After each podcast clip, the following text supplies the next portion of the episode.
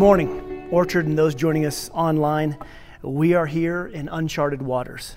And whether you are with us on Facebook or on YouTube or on our podcast, I'm glad you're here. But I want to clue you in a little bit on what you can expect from this video. What's going to follow is a message about having peace amidst some terrifying circumstances.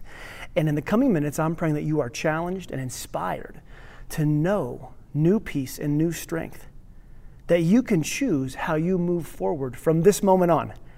You can choose the path of peace, the path of panic. You can choose faith or fear, or the path of wisdom or the path of worry. And so part of today's challenge for you, though, is you're not here with me. I'm here in an empty room. And so this is a video. And let's be honest, we have short attention spans for videos. Some of you have already clicked out. I mean, there's candy that needs crushing. There's Pinterest and Insta that needs scrolling. And you may be watching this and your Facebook notifications just start chirping at you. And because I know you're all at home, so social distancing, I know there's a few of you who are watching this from the comfort of your own bathroom. And yeah, I know who you are. But here's the challenge is that I want you to get everything settled before you go any further. You pause this, whatever you need to do, go refill your coffee, quarantine the kids to their room, turn off your notifications, and prepare your heart and your spirit. Prepare a place right now to carve out a space amidst all the panic for God to speak to you. And so for the following minutes, God wants your heart to hear something that you can hold on to in the coming days and weeks. Don't take this lightly, because there's a lot of scary news and a lot of barrage of screaming voices out there telling us how to feel. And we want to fill our spirit with divine truth. And this is important. And so with that, we start our message by looking at one of the Bible's most interesting people in jail. It's the disciple Peter. It's the one who's constantly putting his foot in his mouth. He says the wrong thing. He takes risks that are wild, and sometimes he fails flat on his face. He's passionate. He gets angry. He reacts out of fear. He's greatly affected by the circumstances around him. I mean, he's you. He's me. A little more about Peter. He was a religious reject. He failed out of seminary and went to work with his dad in the family fishing industry. He was invited by this rabbi, this teacher named Jesus, to follow him and be his disciple. And true to form, Peter just dropped everything on a dime and followed this rabbi. And he followed Jesus for 3 years, listening to him, learning from him, seeing amazing things happen, and being mentored by the Son of God. He watched Jesus be arrested, tortured and beaten, and finally crucified. And at that moment, his hopes were crushed. His faith was dashed, and he ran back to his old life and started fishing. But Peter encountered somebody, the resurrected Jesus, and it changed everything. And he turned into a fierce believer once he met Jesus face to face after the resurrection. And he preaches and he teaches and he won't stop living out his faith to the point where we find him right now. He's imprisoned for preaching about his faith. And that's where we pick up in Acts 12, verses 1 through 5. It says this: King Herod decided to go after some of the church members. He murdered James, John's brother. And when he saw how much it raised his popularity among the people, he arrested Peter. All this was during the Holy Passover week. He had Peter thrown in jail, putting 4 squads of 4 soldiers each to guard him. He was planning a public execution after the holiday was over. So we find Peter in jail. I mean, he's heavily guarded. And it's also, we find him, it's the night before his trial.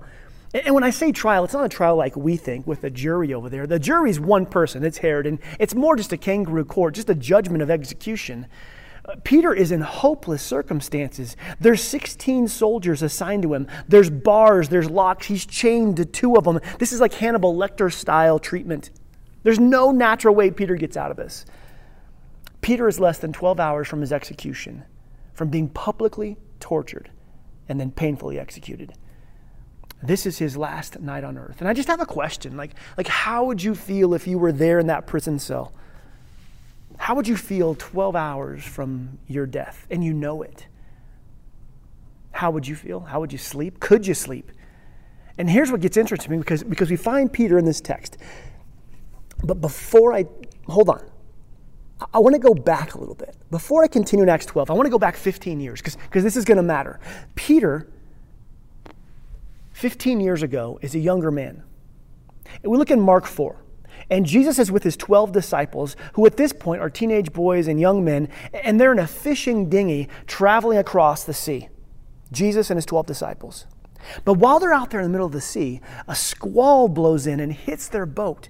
A storm with harsh wind that blows the spray on their faces, and the boat is rocking. The rain is falling sideways, blinding them, soaking everything. White-capped waves begin to crash the boat and start spilling over the sides. And they're in this small wooden fishing vessel with no oars, no roof, no engine, no cover. And these disciples, these young men, struck by the storm, and as the water begins to pour into their boat, they begin to get scared, of course. Now, this little boat, there's two fears that are present here in the hearts and minds of these disciples. The first fear is a practical concern for their safety. I mean, they're saying, the storm could sink our boat and we'll be spilled out into the water where we could drown. So they have a tangible fear of harm or dying. The first fear is practical. The second is irrational. You see, in their culture, in their society, they believed that the bottom of this sea was the underworld. They really believed this. The daily tablets and the news cycles declared there was unknown dangers down there in the sea. And if you fell in, you'd face horrific, demonic consequences. So their concern with their actual circumstances and their safety was legit. There was a threat. And along with that was this imaginary fear created by their culture. Together, they caused a true hysteria in these disciples. The first was the concern of, we may overturn the boat and fall into the sea. Joined forces with, what if we go to the underworld? They gave way to both of these fears. And of course, this caused them to panic. They feared for their lives and their souls, and hysteria ensued. Now, while these disciples were being gripped by this panic, they look over to their rabbi, right? Their teacher, their mentor, the one they follow daily, the one who teaches them about life and about death. And one quick insight about disciples. You see, what it means to be a disciple is they would follow a rabbi, not to learn what the rabbi knows, but to be like the rabbi. And this is very different than our culture, because in our culture, we want to master the information. And this culture we're talking about here, they wanted to become like their master. So they look at their rabbi and they find him in the bottom of the boat. And guess what he's doing? He's resting peacefully. Jesus, fully God, fully man, peacefully sleeping in the midst of a storm. And when the disciples could take it no longer, they roused Jesus out of his sleep and they begged him to save him. And in verse 39, when Jesus woke up, it says this, when Jesus woke up, he rebuked the wind and said to the waves, "Silence, be still." And suddenly the wind stopped and there was great calm. I mean, he immediately calms the storm. Wind turns to peace. The downpour stops. The waves, once angry and frothing, they just turn into a mirror-topped sea of tranquility. It happened so fast that, there's those disciples. They're still sitting there. They're still panicked. They're still clinging to the side, and they're white-knuckled and wide-eyed, and you know that they're still yelling. Yeah, have you ever been like in a concert and you lean over to tell your buddy something? It's so loud you have to yell it, and right at that moment the music goes down and I don't think she's that into me. I mean, have you had those moments? I think it happened here, but I'm certain there was a disciple or two that was gripping someone else, eyes closed, just yelling, "Save me, save me!" And the sea goes completely still, and they're still screaming. It was that quick. Jesus, as calm as the water now, turns to them, and he asks them an interesting question. He says, "Why do you have so much fear?" They're afraid because their external circumstances and internal fears have overcome them. They're practically afraid because they could drown. And they're irrationally afraid because they might face the underworld. The external storm and the internal storm were raging with worry. And he follows up that question with the second one, deeper even. Why do you have such little faith? You see, Jesus draws a connecting line here between fear and faith. The first question, why do you have so much fear? The second, why do you have so little faith? And there is a real and robust connection between these two things, fear and faith. You see, when it comes to faith, it's important to ask, what is your faith in? Because the disciples have actually placed their faith in this little wooden boat that they're holding on to. If it fails, we're going in, and if we're going in, we're going to the underworld. Their faith was in what was holding them in the natural. And like the disciples, we're often like this. You see, our faith is planted in the natural world around us. Most often, we place our faith in the things in our lives that give us some sense of control. Oftentimes, in frightening circumstances, we most often stand, first and foremost, on our faith in ourselves, our faith in our own skills or our own resolute personality. We're not going to let this get to us. And then our faith transfers oftentimes to our resources, faith in our financial accounts, in other people coming through for us, faith in the markets, faith in our job. In whatever natural resources we can place our faith, we look for it to solve our natural fear. But what happens when those places that we place our faith, like that wooden boat or like the markets or like anything, what happens when they begin to shake? Our faith fails us. See, Jesus confronted this in the disciples. He's saying natural circumstances will always storm around you. And your faith better be planted in something more stable than your resources. Your fear may grow out of the natural storm, but you better have your faith rooted in something much more solid. Because if you place your faith in the natural, when, not if, when the storms come, you'll be clinging to the side of a boat or a savings account or a news report to give you some sense of stability amidst the storm. If our faith is in the natural world, ourselves, or our resources, then both our faith and our fear are at the mercy of the circumstances around us. And if they get rocky, then our whole life gets rocky. Our faith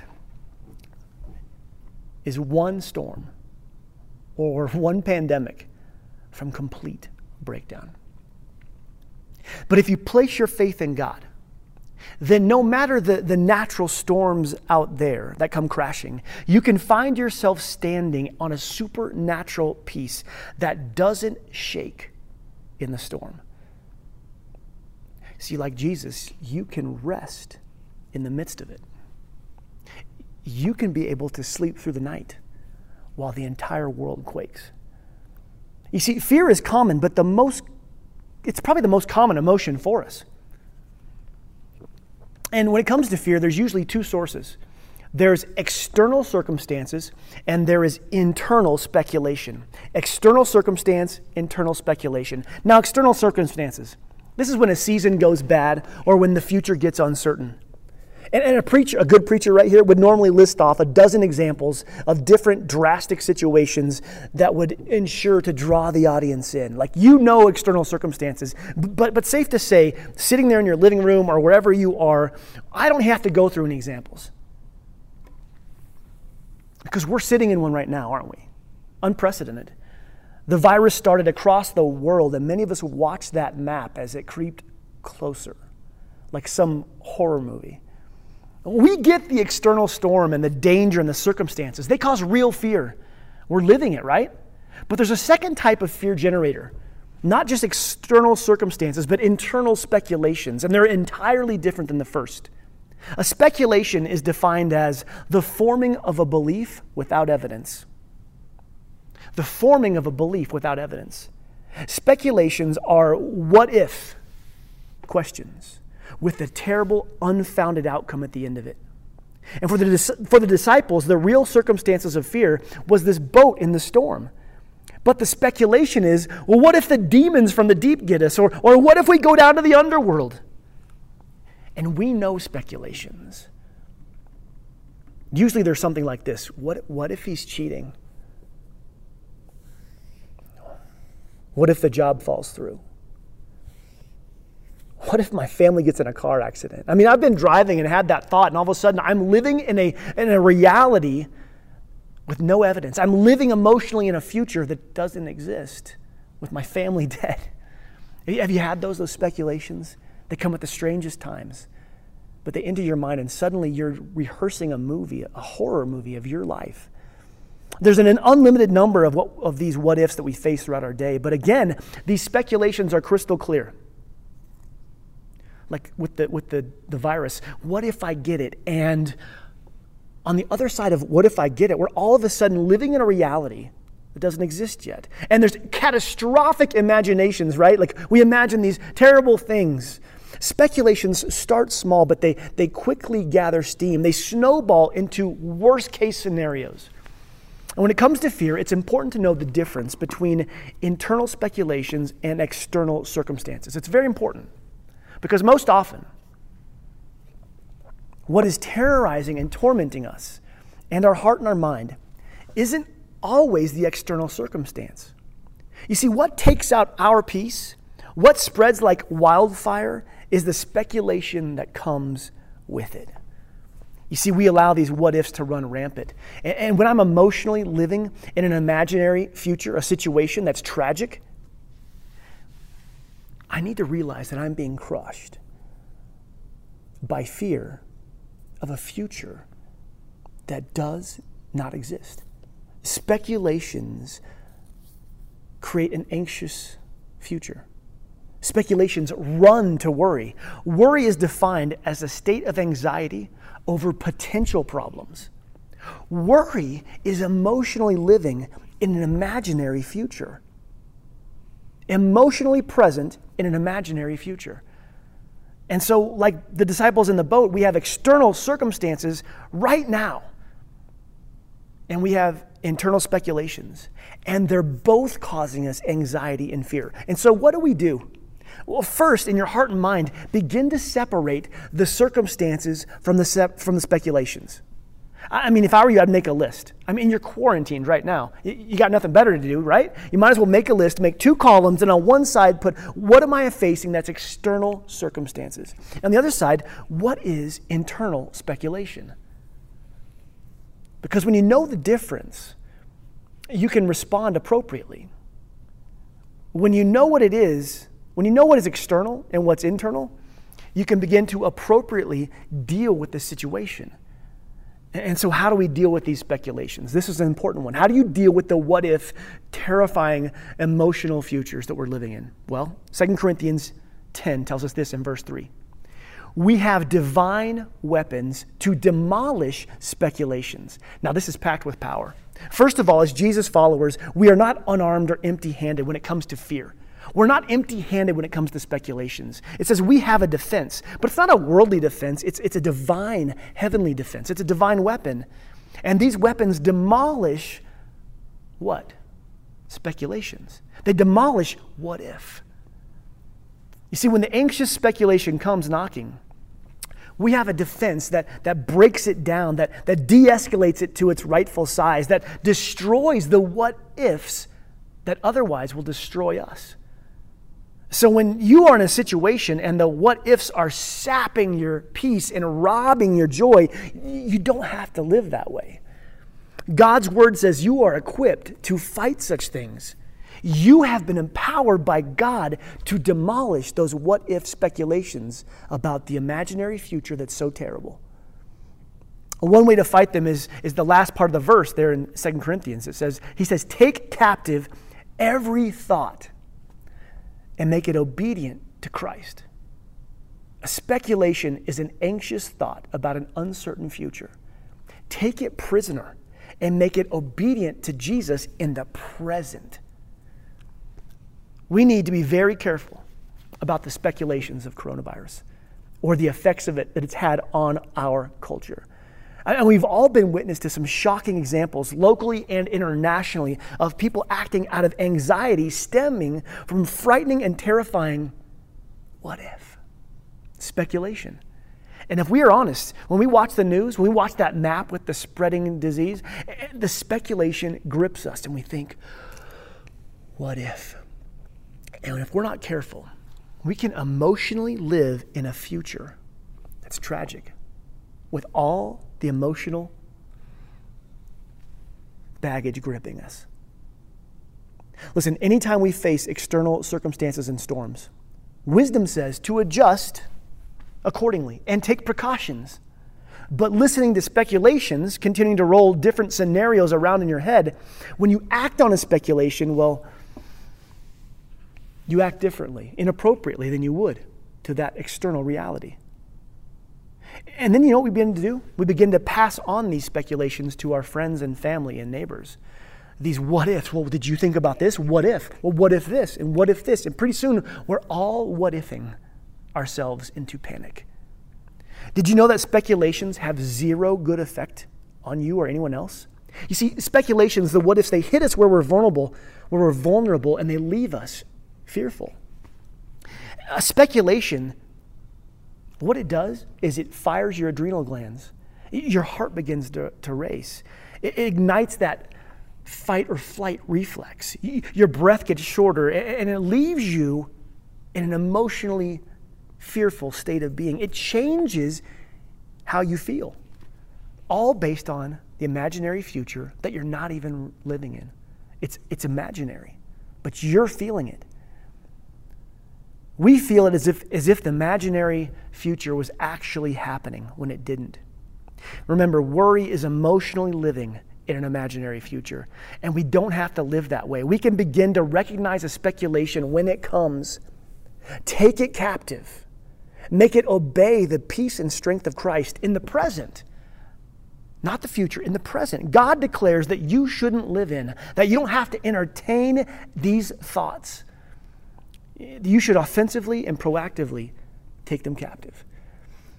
Because the reality is, when a speculation enters our mind, when the what if enters our mind, someone's going to get taken captive.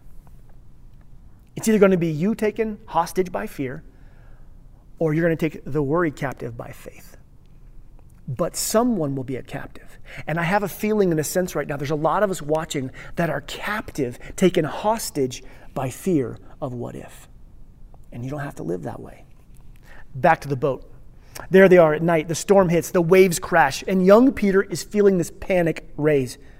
The storm above, the underworld below, and yet Peter learned that day that Jesus can overcome anything, both external and internal.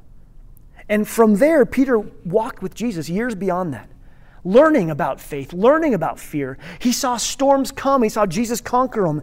He saw Jesus do miraculous things, and his faith was strengthened. He saw Jesus be crucified, and it crushed him.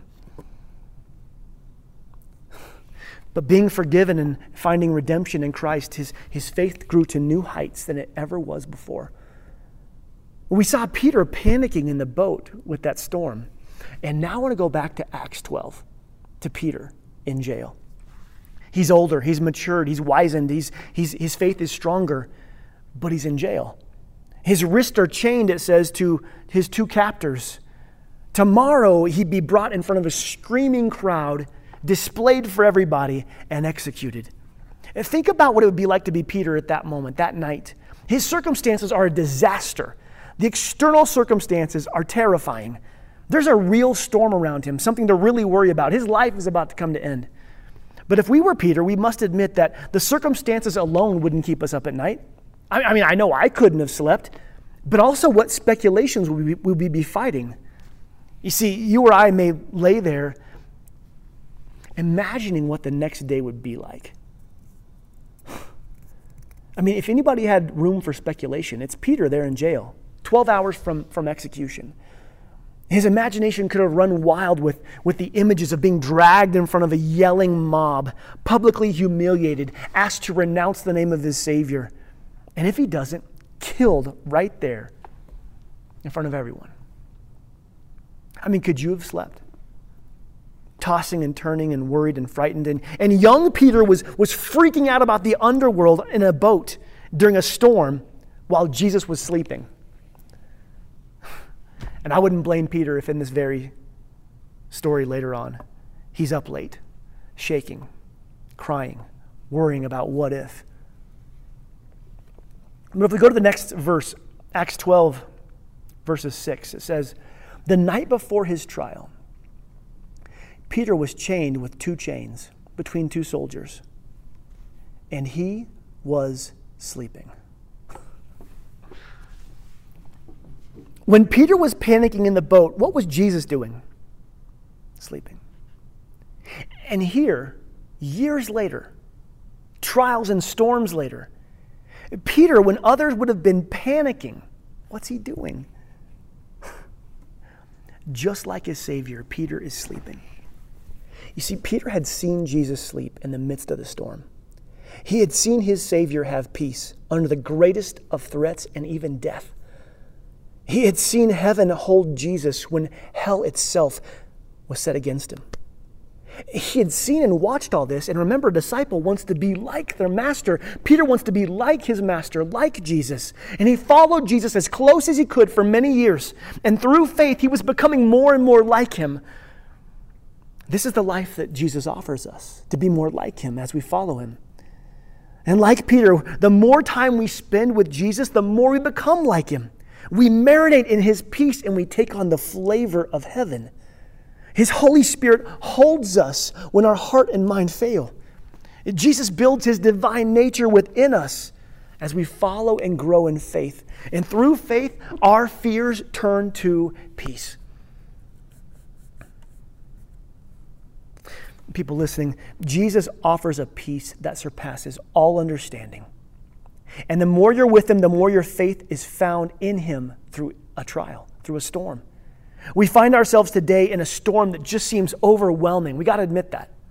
We find ourselves in the midst of a perfect storm of daunting external circumstances, disease, finances, all these things, coupled with prevailing internal speculations. And both of them are warring on us. It's not just a disease we're fighting, it's the speculations of what if. And that has us acting and speaking and believing in ways we never would otherwise. The thought about resting in peace is as ridiculous to some of us right now as it must have felt to some of those in the boat during that storm. And the thought of resting in peace may seem foreign because maybe you're not sleeping well at night. But God calls you to a life that is deeply rooted in his presence and in his peace. And it's an offer. It's real. It's tangible. Jesus spoke to his followers. He said this in John. He said, "I'm leaving you with a gift. It's a gift of peace of mind and peace of heart. I don't give you peace like the world does." That's what he says. You see, the world's peace depends on earthly circumstances.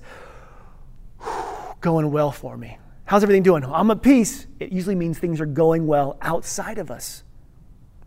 Heaven's peace can be present within us when hell's breaking loose. The world's peace comes through control. Heaven's peace comes through surrender. The world's peace relies on power. Heaven's peace relies on prayer. The world's peace leads to worry, and heaven's peace leads us to worship. The world's peace is just one moment from a new fear. And heaven's peace is just one moment at a time in faith. Jesus said, "I don't give you peace like the world gives, so don't let your hearts be troubled. Don't let your hearts be afraid." The circumstances around us are storming. The speculations within us are screaming. But there is a God who will hold you through the storm. And there is a peace that can hold your heart and mind in Christ Jesus. Peter learned to rest in the storm. And you can rest in the storm as well. Anxiety and anger and insecurity and all the other things that are rooted deep in fear don't have to dictate how we behave, believe, or feel any longer. There's a way out, and Peter found it. It was pursuing this relationship with Jesus and resting in the presence of his master. And through that, well, he became more like the Son of God. And he found himself sleeping on the night of his execution. Not only that, Jesus not only calmed the storm, but he miraculously saved Peter from that execution. God can work in both the external circumstances and the internal speculations. The coronavirus storm has probably revealed a lot about our faith. It might have revealed the strength of your faith or maybe the weakness of it. We can all admit in some way or another, I need faith like Peter's. I want to rest in God's peace. I'm tired. I'm exhausted of living in worry and constant fear. And so now many of us have time. We have time to do stuff that we normally would say, I don't have time for that. We have time to pursue God in a way that we normally say, I'm just too busy. And for others of us, we need to admit that we should carve out time for what matters most in life. Pursuing God, strengthening our belief and our faith in Jesus, rooting our hearts and minds in His Word. Get into the Bible today. Get in some prayer time. Listen for God. He wants to speak to you. We're going to put out some daily devotionals in the coming weeks for us to turn our hearts and minds to. And I would encourage you, when you get those, just make them a part of your daily pattern. And many of you are sitting at home this week.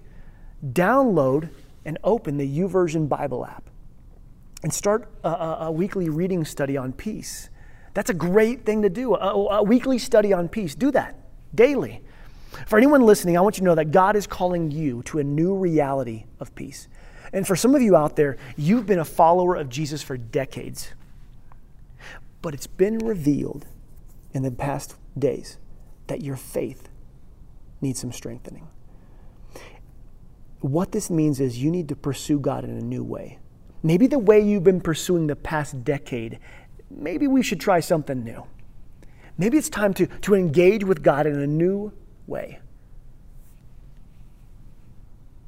For someone else out there watching this right now, you've made it through this whole video and you've never made a decision to follow Jesus as your Savior. You don't know Jesus as yours. You haven't accepted that. But He offers you something incredible. And maybe in the midst of this chaos and this storm, it's your time to choose Jesus and say, I want to believe. I want that peace. His promise is this. It's incredible. Jesus' promise is forgiveness of your past, peace in your present, and hope for your future. Forgiveness in your past, peace in your present, and hope in your future. If you'd like to follow Jesus and begin your journey of faith, if you'd like to receive this gift of God and peace, I want you to pray right now with me. You can pray under your breath, out loud, but pray this. Say, Jesus, I know you died and rose again. And I give you my life. Fill me with your Holy Spirit. Fill me with your peace. I trust in you and I follow you. I want you guys to know I love you. Feel free to email me, daniel@theorchardlife.com. You'll be hearing from me more in the future. And if you have any questions, any comments, reach out to us. We love you. We're praying for you. And we're going to get through this. We're going to go through this. My dad always told me, if you know you're going to go through something, the only choice you have is, how do I go through it? So we're going to go through the coming days and weeks together. We're going to go through it. But we get to choose. Do we go through it with panic? Go through it with peace? Do we walk through the coming weeks with faith? Or with fear? Am I going to choose in the coming weeks to partner with wisdom or with worry? We're going to make it through. Love you. Praying for you. Remember who we are. We are the people who love God and love people. I'll see you next time.